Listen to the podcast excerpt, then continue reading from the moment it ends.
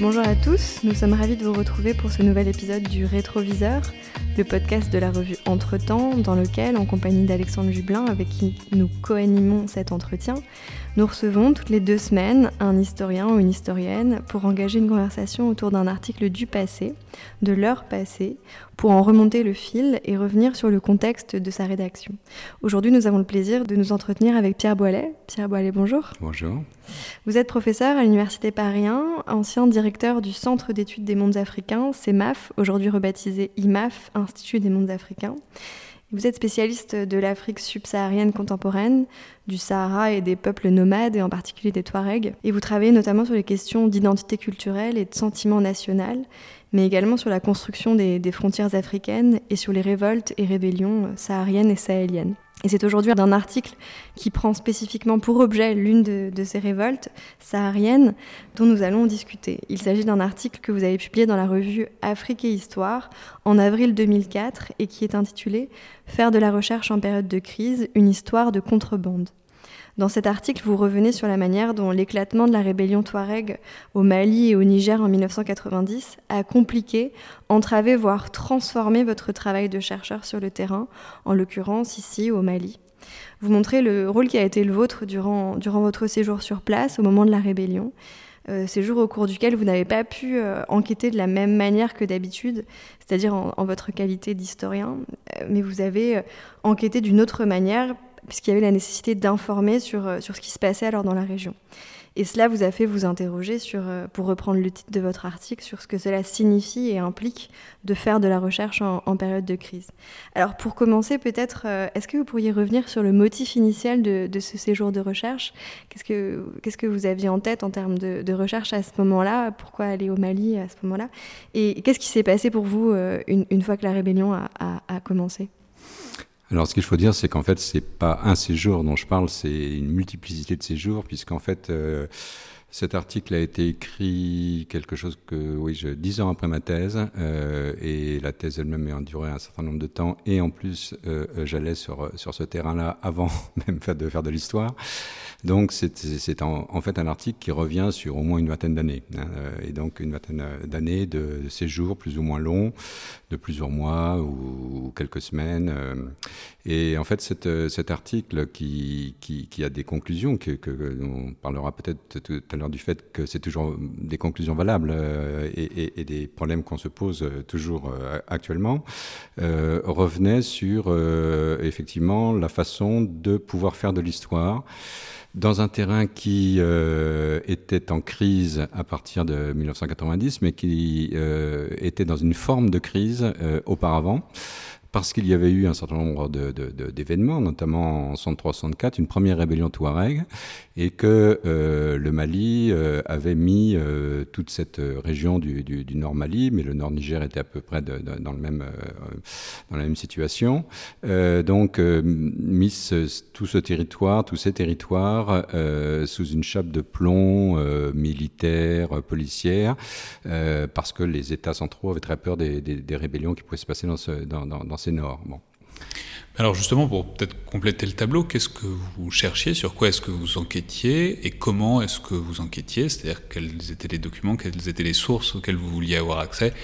Et qui donc, on, commence à le comprendre, sont retrouvés euh, difficiles de, de manipulation, en tout cas d'accès du fait du contexte euh, pendant vos visites en fait, ce, cet article montre euh, bien aussi quels étaient mes, euh, comment dire, mes, mes problèmes initiaux, euh, qui en fait correspondent aussi à un choix d'une problématique. Bon, faire de l'histoire de l'Afrique, c'est évidemment comme partout ailleurs, comme dans tout autre type d'histoire, avoir un problème qu'on qu cherche à, résoudre. Et là, je, ne comprenais pas, ayant voyagé dans la région, pourquoi justement ces vastes zones euh, nomades où, euh, en plus, les clichés, les stéréotypes montrent que les gens sont des, sont des, des, des, personnes libres qui peuvent aller où, elles veulent, ce qui est complètement faux en fait. En, en, réalité, elles sont très tenues par les pâturages. Mais malgré tout, il y avait quand même cette espèce de contradiction entre cette présence policière et militaire et la liberté euh, qu'on qu imputait euh, plus ou moins de, de, de, façon cliché à, à, à ces gens-là. Donc c'est en fait le, la base d'une problématique qui est comment finalement un pays impose et à partir de quoi il impose donc ce contrôle permanent sur une population dont on se rend vite compte qu'effectivement elle s'est rébellée contre l'État. Hein. et donc à partir de là, donc ce qui m'a intéressé, c'est de savoir pourquoi elle s'était rebellée contre l'État, comment les choses avaient pu se passer ensuite, et il s'est trouvé que j'étais rattrapé par une seconde rébellion qui s'est déclenchée en 90. Et là, euh, il se trouve que je pratiquais le terrain depuis pas mal de temps, donc je connaissais beaucoup de monde sur place, et donc j'ai pu vraiment observer de l'intérieur euh, donc ce, phénomène donc de, de, de, rupture avec l'État et de, et de contradiction euh, à la fois en termes politiques, de, développement, etc., etc. Donc c'était juste une chose parce que c'est vraiment important, une succession aussi de, de problèmes politiques qui ont fait que les choses étaient de plus en plus compliquées. Mais l'horizon sur lequel vous étiez, avec lequel vous étiez parti en tête, c'était cette première rébellion de 63-64 ou c'était au contraire quelque chose de temps très long, plus structurel parce qu'on on va y venir, mais il y a évidemment la question des échos et de comment est-ce qu'on travaille euh, avec une histoire qui, a de l'écho. Mais donc l'idée, c'était quoi votre horizon temporel? C'était un horizon large ou un horizon plus situé? Euh Non, c'était un horizon relativement large. Euh, je, me considère souvent comme malgré tout comme un historien de l'histoire immédiate, mais une histoire immédiate quand même assez longue, hein, puisque je suis remonté jusqu'au 18e. En fait, ce que je cherchais à comprendre, c'est les bases des situations que je pouvais trouver sur place. C'est-à-dire, en fait, vous avez parlé tout à l'heure, vous m'avez présenté euh, avec juste titre d'ailleurs comme, euh, comme euh, quelqu'un qui s'est intéressé aux identités, aux frontières. Donc comment à partir de quelle, de, quelle occupation, à partir de la colonisation, comment aussi les pays indépendants, comment tout ça a pu se, mettre en place, euh, comment les frontières ont pu se mettre en place, comment euh, ces gens se sont retrouvés dans une série euh, d'occupations ou de, ou de domination, euh, comment ils ont réagi à ça. Et euh, quand j'ai commencé, c'était donc dans, les années, à la fin des années 80, comment on finissait par se retrouver dans ce type de situation. Ensuite, évidemment, euh, l'arrivée d'autres rébellions euh, a encore accentué euh, l'interrogation, puisqu'il s'agissait aussi de comprendre quels étaient les rapports d'une population marginalisée par rapport à un État central, puis c'est pas très, c'est pas très étonnant hein, en Afrique. Il y a beaucoup de cas comme ça, donc ça pouvait servir aussi d'exemple de, euh, sur un, certain nombre d'autres situations. Euh, comment euh, aussi les identités pouvaient jouer et en creusant finement sur le terrain, on s'aperçoit aussi que les identités elles sont extrêmement multiples, voire même contradictoires évidemment, et que donc j'ai cherché à comprendre tout ça. Finalement, ma thèse c'est un peu auto-nourrie d'une certaine façon par les successions des événements dans lesquels j'ai été euh, impliqué. Euh, cette thèse s'est finie euh, donc fin 94, je l'ai soutenue fin 94, et là on était déjà quasiment à la fin de la seconde rébellion, donc je pouvais déjà tirer des conclusions intéressantes sur euh, justement les rapports entre ces populations marginales et, l'État, mais aussi entre elles, euh, avec euh, toute la construction sociale qui pouvait être mise en cause éventuellement par ces propres rébellions. Et alors, on le comprend dans l'article, parce que vous parlez de vos interlocuteurs sur place. Euh, le travail que vous meniez en tant qu'historien, c'était un travail d'enquête euh, sur le terrain euh, auprès de personnes dépositaires d'un savoir euh, Ou alors est-ce que vous alliez consulter des, sources écrites aussi à différents endroits dans les capitales Concrètement, qu'est-ce que vous alliez chercher comme source? Bon, je suis un historien, donc euh, comme tout historien, on dit qu'on fait feu de tout bois. Hein, et donc, euh, euh, en fait, j'ai utilisé toutes sortes de sources différentes. Alors, il y a des sources écrites qui existent. Donc, en France, par exemple, les archives de souveraineté coloniale, Aix-en-Provence, ou même maintenant multipliées, microfilmées à Paris. il y a des sources encore dans les capitales africaines, qui sont des sources qui, sont issues en fait des, des, locaux. et puis, puis bien sûr euh, toutes les sources euh, orales, hein, parce que le, problème évidemment c'est que les populations sur lesquelles euh, je me penchais n'écrivaient pas, n'écrivaient pas leur histoire, ont une écriture, une des rares écritures d'ailleurs qui existent dans, toute l'Afrique, mais n'écrivaient pas leur histoire et donc n'avaient pas a priori non plus. Alors il y a une discussion qui, est en, cours actuellement, on est, vraiment dans l'actualité sur la, la présence de gens qui, qui retiennent l'histoire, mais pas dans la la région où j'étais, qui était euh, la région de Kidal. Donc personne ne, ne, ne retenait l'histoire. Donc en fait, ben, il fallait effectivement aller voir euh, des vieux, euh, des, des, des, gens qui, qui avaient vécu des choses plus anciennes ou qui avaient entendu parler de choses plus anciennes. et donc ça nécessitait euh, techniquement, matériellement, d'avoir une capacité de déplacement qui n'était pas du tout évidente parce qu'avant 90, justement, il y avait cette chape de plomb militaire. Et en fait, vous n'aviez pas le droit de le faire. vous n'aviez le droit que de traverser la région par une seule piste. et puis, c'était tout. donc, il a fallu utiliser de subterfuges, se camoufler, s'habiller localement, etc., etc. Ce qui n'était pas toujours évident. Et, et parfois, vous pouviez être dénoncé, ce qui m'est arrivé plusieurs fois, et avoir des démêlés avec la police locale. bon, parce que c'était pour le Mali notamment, pour le Niger aussi, mais je travaillais beaucoup au Mali, donc une question d'État. c'était en fait donc une, frayeur d'une sécession et donc d'une explosion en pratique du territoire national. Donc c'était vraiment extrêmement tendu. Hein, bon, voilà. Donc ben, s'intéresser aux, sources orales, c'était des actions très multiples. J'ai commencé au tout départ parce que je voulais avoir aussi euh, ce que ressentaient les gens de leur propre histoire, euh, ce qu'on ne trouve pas dans les archives euh, coloniales. J'ai commencé par un, procédé un peu particulier parce que les, Touaregs de la région ne, ne, numérotent pas, enfin ne numérotaient pas, parce que tout ça a beaucoup changé maintenant, mais ne numérotaient pas les années, mais leur donnaient un nom. Euh, donc, euh, on pouvait avoir l'année euh, de la sécheresse, l'année de la peste bovine, l'année où est mort tel, grand marabout, etc., etc.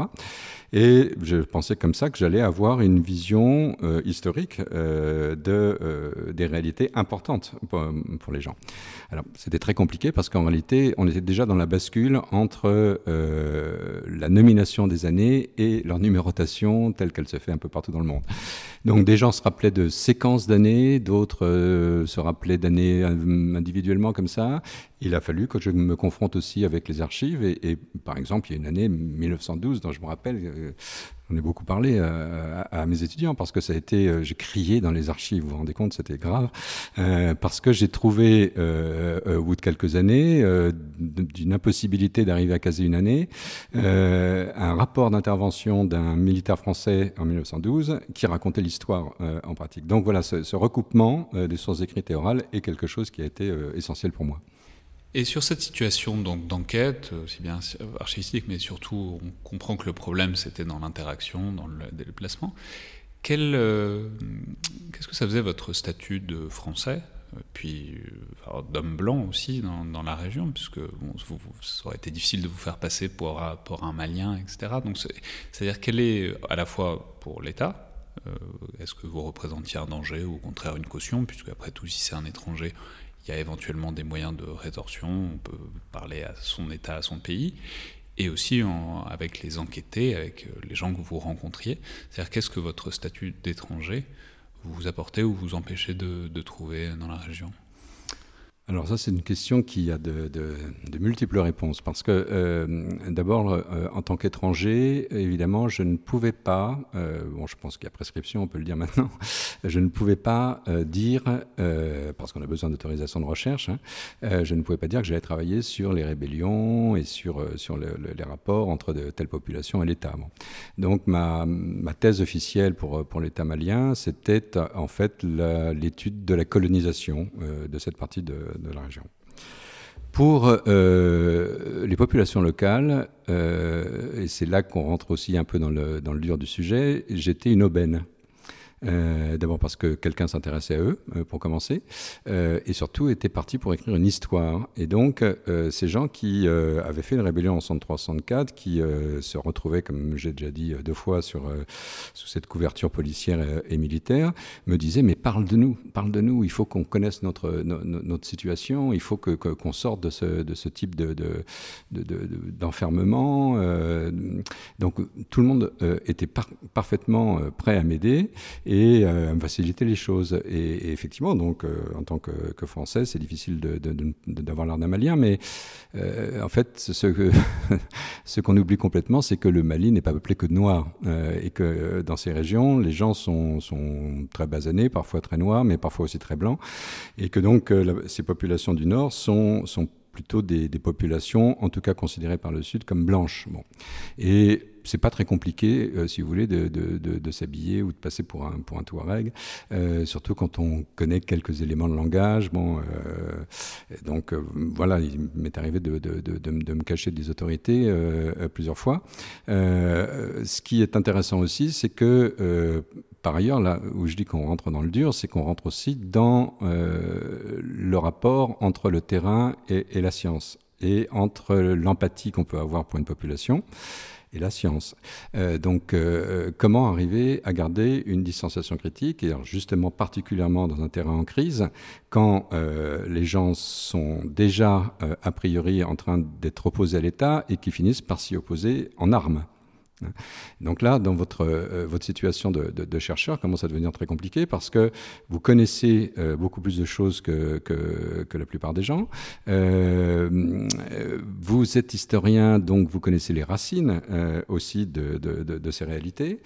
Et quand vous commencez à en parler, vous êtes considéré très rapidement comme quelqu'un qui est un militant des, mouvements armés. Euh, et évidemment, les mouvements armés cherchent aussi à vous instrumentaliser, il faut en être tout à fait conscient. Hein. Et donc, euh, le fait de parler de, des rébellions, d'expliquer comment, pourquoi ça a pu se passer, euh, tout ça vous classe déjà dans un camp. Hein.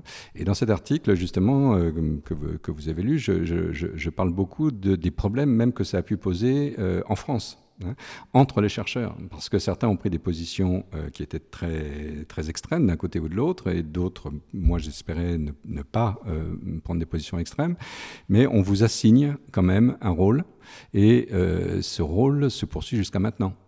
Et, a été renforcé en plus par, par les rébellions de 2012 jusqu'aux problèmes actuels.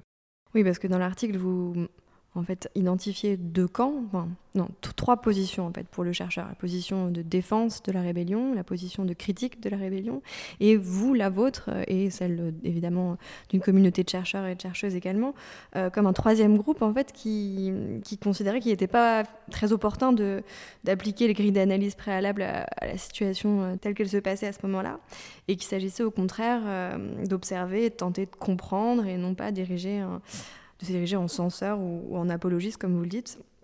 Si vous le faites de cette manière-là, si vous vous positionnez euh, dans cet article en 2004 euh, comme euh, faisant partie de, ce troisième groupe et en, rappelant en fait votre, position particulière, c'est que cette position, elle vous a été reprochée en fait. Est-ce que parce qu'à un moment donné, vous dites à la fin, vous dites, vous posez la question de savoir si cette position un peu finalement de distanciation critique, comme comme vous le dites, euh, celle de se limiter donc à donner des éléments de réflexion, euh, pourrait être considérée comme une démission. Est-ce que, est que vous avez pu le penser que, que c'était une forme de, démission? Bah, quand j'ai écrit l'article, je ne le pensais pas vraiment. D'ailleurs, je, je, conclus en disant que non, c'est pas une, une démission.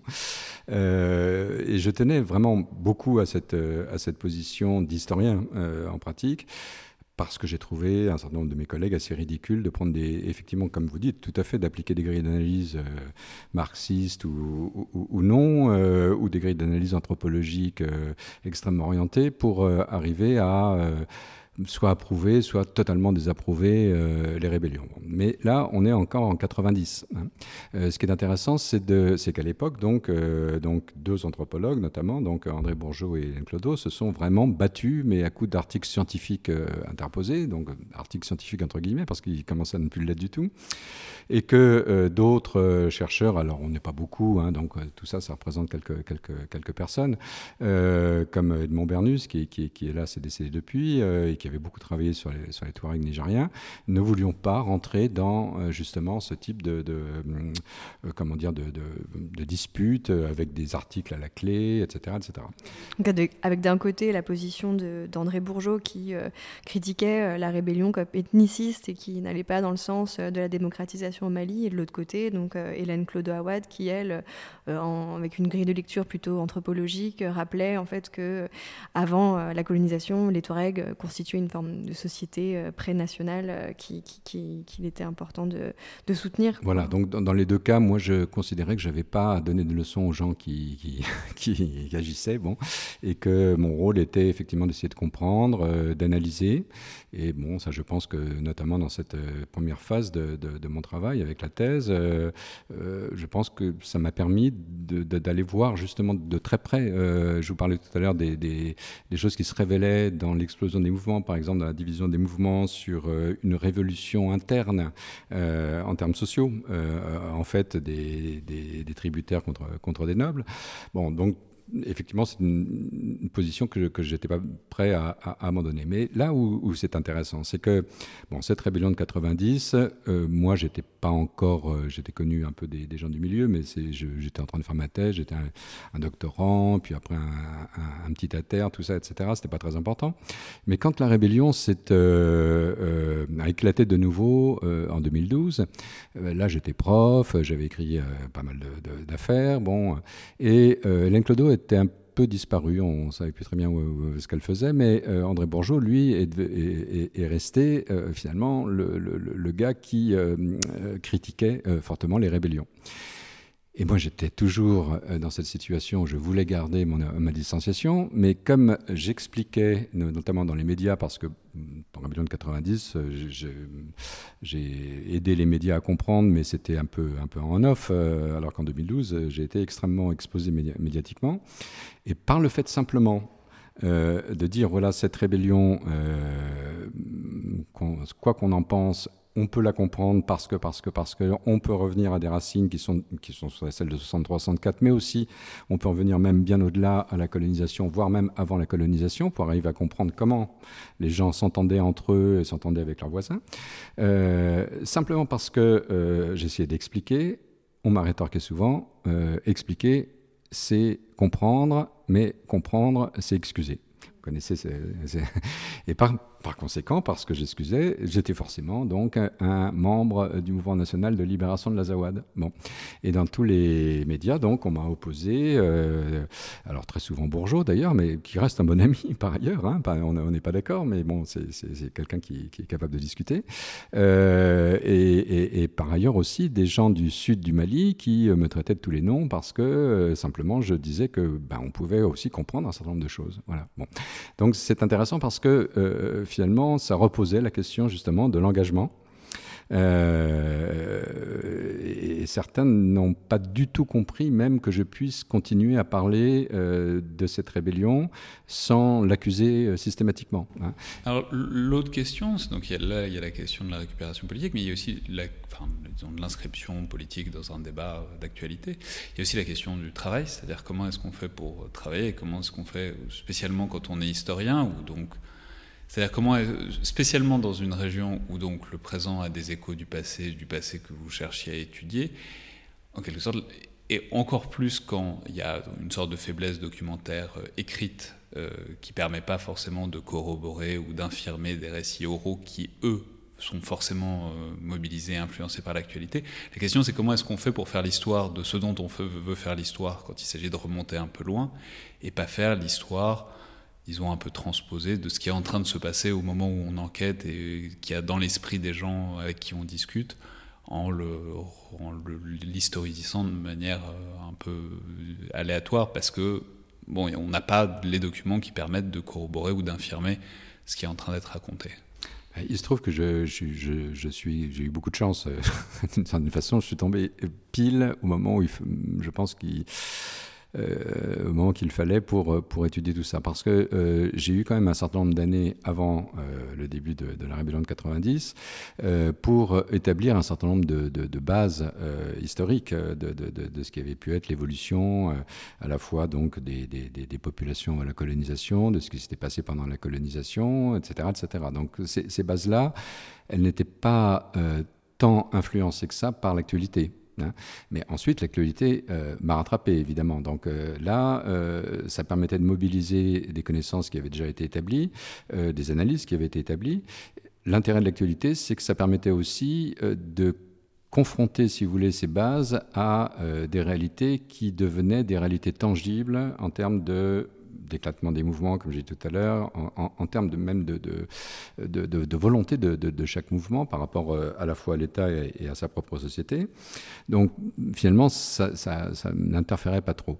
en revanche, là où votre question est intéressante, c'est que, évidemment, comment on fait pour euh, arriver à, suivre, comprendre euh, ce qui est en train de se passer. Alors on a des grilles d'analyse, hein, on a ses propres grilles d'analyse, qui ne sont pas forcément les, mêmes pour tout le monde, mais euh, surtout comment est-ce qu'on qu'on trouve les informations. Euh, bon. Alors, euh, il se trouve que euh, la clôture du terrain, parce que ce, terrain, avec la rébellion 92, s'est trouvé complètement inaccessible. En fait, il était déjà avant, parce qu'il y avait déjà ACMI, il y avait déjà les enlèvements d'Occidentaux, mais ça, j'avais un peu bravé le, problème. D'abord parce qu'aussi, je connaissais bien la région et, les gens me, connaissaient bien, mais enfin, bon, c'était un petit peu aléatoire quand même. Mais à partir du moment où, la rébellion s'est lancé. Euh, si vous voulez, là, on était en pleine guerre, hein, donc euh, il ne s'agissait pas trop d'aller se balader euh, là-dedans. Mais il s'est trouvé que ça a correspondu aussi, alors avec quelque chose qu'un historien peut-être va pas beaucoup évoquer, c'est les réseaux sociaux. Euh, même si euh, un certain nombre d'historiens commencent à, s'y intéresser. Euh, quand vous avez une implantation forte dans, un, terrain avec beaucoup de, connaissances, d'amitié, etc., que les gens savent qui vous êtes aussi, que vous avez déjà écrit, que vous avez publié, que, que, vous avez donc analysé un certain nombre de choses, j'ai eu une masse absolument inouïe d'informations qui arrivaient par les réseaux sociaux, par le téléphone, par les mails, par etc. etc. Et il se trouve en plus que euh, ces gens ont commencé aussi à écrire des choses, euh, notamment des communiqués, euh, des, mémorandums, etc. etc. Donc ça permettait d'avoir là aussi non seulement des sources écrites, orales, euh, aussi, parce que finalement, un message oral, euh, c'est une source orale, euh, et puis des, des, des, sources qui, qui étaient des sources politiques qu'on pouvait confronter aussi avec tout ça, et qui permettaient non seulement d'établir des faits, mais aussi de continuer à pouvoir faire des analyses. Et euh, il se trouve qu'actuellement, là, je vais bientôt euh, euh, faire partie d'un jury d'une jeune doctorante qui s'appelle Denia Chebli, qui, continue le travail dans un terrain qui est miné, hein, comme, comme vous pouvez le, comprendre, mais qui est en train de faire une thèse, justement, enfin, de finir une thèse sur, sur la création d'un de ces mouvements, le mouvement le plus important pour le, pour le déclenchement de la rébellion. Et je pense qu'elle a, bon, il faudra qu'on en discute pendant la soutenance, mais je pense qu'elle a, elle, essentiellement travailler avec euh, des blogs, avec euh, des, des, réseaux, etc., etc., Donc on peut faire aussi de l'histoire avec ça. Et c'est pas forcément euh, une histoire si on, continue à avoir la même méthodologie, c'est-à-dire celle de confrontation et de recoupement des sources, qui est orientée. Et puis, bon, des blogs, des, on a des amis aussi ailleurs, chez, les, chez, chez, les gens qui sont opposés. et donc on a deux sons de cloche, donc c'est aussi assez intéressant. Ça peut permettre de, de aussi de, de confronter des opinions, des façons de voir les choses, et euh, peut-être comme ça continuer à avoir une certaine distanciation. Et euh, alors justement, pour parler de méthodologie et, de travail, travail de l'historien, euh, à un moment donné dans l'article, vous dites que vous avez participé à la création d'une association qui s'appelle Tilalt et qui a été créée donc justement pour bah, donner de l'information sur ce qui se passait dans, la région parce que le gouvernement euh, bloquait euh, toutes les remontées d'informations. Et vous dites que vous avez identifié différents euh, types de sources, que vous avez fait remonter enfin, vous avez confronté les sources, que, et en fait, vous avez fait un vrai travail de journaliste à ce moment-là, d'une certaine manière, au sein de cette association. J'ai l'impression que c'est ça que vous, vous, dites dans, dans l'article. Et, finalement, on a l'impression que c'est un travail qui est assez similaire à, celui de l'historien à ce moment-là même. Et vous, dites que ça a même nourri en fait l'essentiel de la base de la couverture journalistique dans ces années 90. Est-ce que vous avez éprouvé la différence de méthode entre bah, le travail de l'historien et le travail du journaliste à ce moment-là? Oui, énormément, énormément, parce que euh, alors je ne veux pas être méchant avec les journalistes, mais euh, les journalistes tournent beaucoup. Euh, donc une fois, on va les affecter à tel problème, puis une, autre fois, ils vont partir ailleurs. Euh, généralement, ils n'ont pas le temps de se créer une culture de, l'événement. Comme moi, finalement, j'ai commencé à aller dans ces régions dans les années 70, si vous voulez. Bon, j'étais peut-être même pas né. et donc, il y, a une culture réelle, si vous voulez, de, de, la région, des événements qui peuvent s'y passer, etc. Ce, que souvent n'ont pas les journalistes. Les journalistes nous utilisent beaucoup pour justement essayer d'avoir euh, des réponses à, à leurs questions euh, issues des analyses, pas vraiment euh, des informations. Les informations, souvent, ils l'ont avant. J'ai eu plusieurs fois l'expérience très intéressante pour un, historien d'ailleurs d'avoir de, un coup de fil d'un telle ou telle chaîne de radio, de télé, etc., me disant bon voilà vous avez vu il y a eu une attaque à tel endroit, tant de morts, etc. Est-ce que vous pouvez nous expliquer? Euh, alors je, je, réponds, ça m'est arrivé déjà de répondre, ben, expliquez-moi déjà d'abord ce qui s'est passé parce que je suis pas au courant. Ça s'était passé la veille. Eux le savaient déjà. Ils avaient l'AFP, ils avaient plein de choses. Bon, ils avaient la base de l'événement, mais ils n'arrivaient pas à leur placer quelque part, si vous voulez. Moi j'aurais une image euh, que peut-être d'autres gens utilisent. C'est l'image du filet. Hein. Plus on fréquente un terrain, plus on, on connaît euh, donc un certain nombre d'événements et puis donc une évolution historique justement, plus les mailles du filet se resserrent. Donc après, vous avez un petit événement qui arrive, il passe pas, il, se fiche quelque part, et là, on sait qu'il s'est passé parce que justement, il y a les autres mailles du filet qui sont autour et qu'on comprend à ce moment-là. Et on peut l'expliquer aux journalistes. Donc je crois que c'est ça la grosse différence euh, euh, entre nous. Euh, parce que de fait, l'actualité devient une prolongation des racines de ce qu'on a pu étudier. Et peut-être euh, une dernière question par rapport à, cette question de, de, savoir s'il faut ou pas euh, prendre parti. Enfin, euh, enfin, vous parlez d'histoire partisane à, certains moments. Aujourd'hui, comme on est dans un, format où on s'intéresse à la manière dont on peut relire les articles actuellement, alors cette année, ça a été il y a eu de nombreux débats autour de la question du militantisme académique et, et, et bah, j'imagine qu'il y a une certaine actualité à, relire cet article aujourd'hui à, la lumière de, ces débats-là? Est-ce que, -ce que vous y avez pensé euh? Oui, j'y ai pensé, mais si vous voulez, euh, bien que certainement, et d'ailleurs dans la liste des gens accusés d'islamo-gauchisme, euh, je ne considère pas que mon travail est, un travail de, euh, justement de, militantisme pour influencer des, de, jeunes étudiants, etc. Bon, donc ça a toujours été mon option. Je ne vois pas pourquoi ça, changerait maintenant.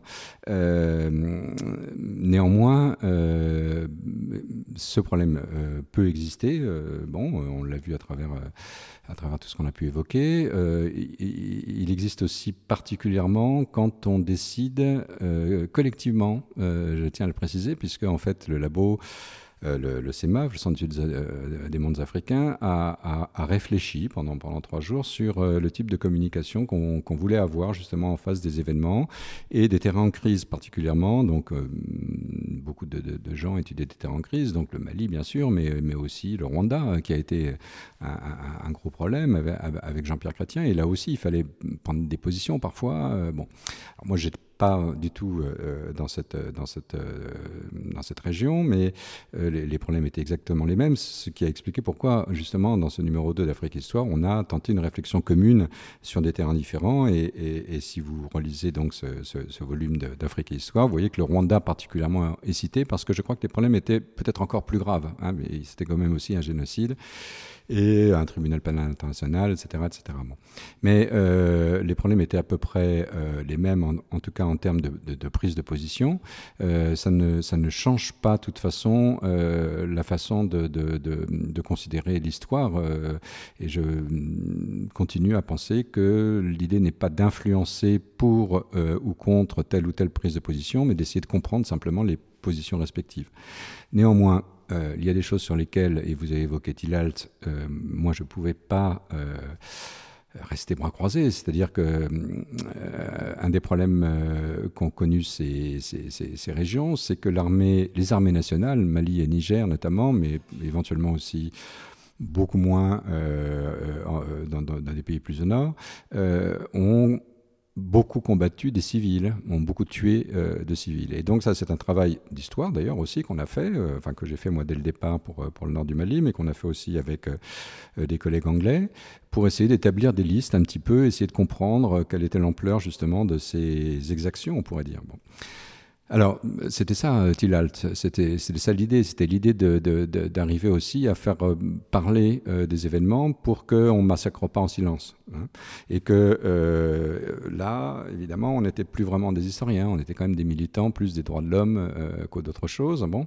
et les choses se sont poursuivies jusqu'à maintenant, puisque la nouvelle rébellion a vu exactement les mêmes exactions.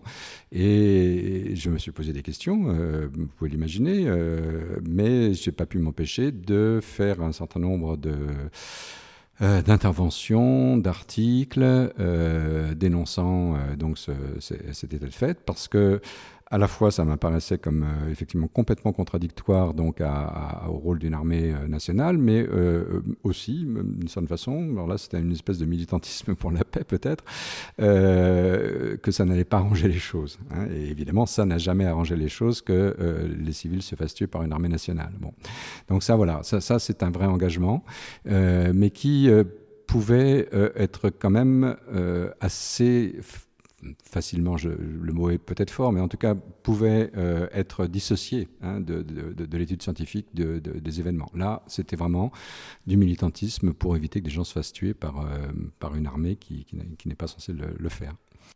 Merci beaucoup Pierre Boilet. Euh, donc je rappelle euh, les références de, l'article euh, paru donc en avril 2004 dans la revue Afrique et Histoire, intitulé Faire de la recherche en période de crise, une histoire de contrebande. Merci beaucoup. Merci à vous. Merci.